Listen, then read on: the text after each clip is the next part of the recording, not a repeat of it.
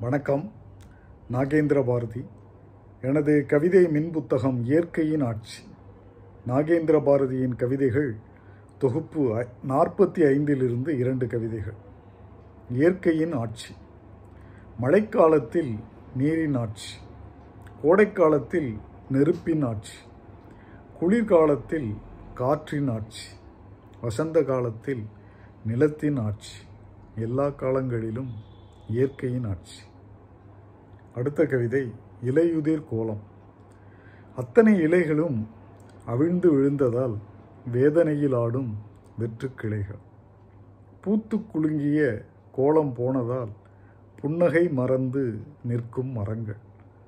போனது திரும்பும் காலப்போக்கி எனது கவிதைகளை நீங்கள் படிக்க விரும்பினால் அமேசான் சைட்டுக்கு சென்று நாகேந்திர பாரதி என்ஏஜிஇஎன்டிஆர்ஏ பிஹெச்ஏஆர்ஏடிஹெச்ஐ என்று டைப் செய்தால் கிடைக்கும் எனது கவிதை மின் புத்தகங்களை படித்து மகிழுங்கள். நன்றி வணக்கம்.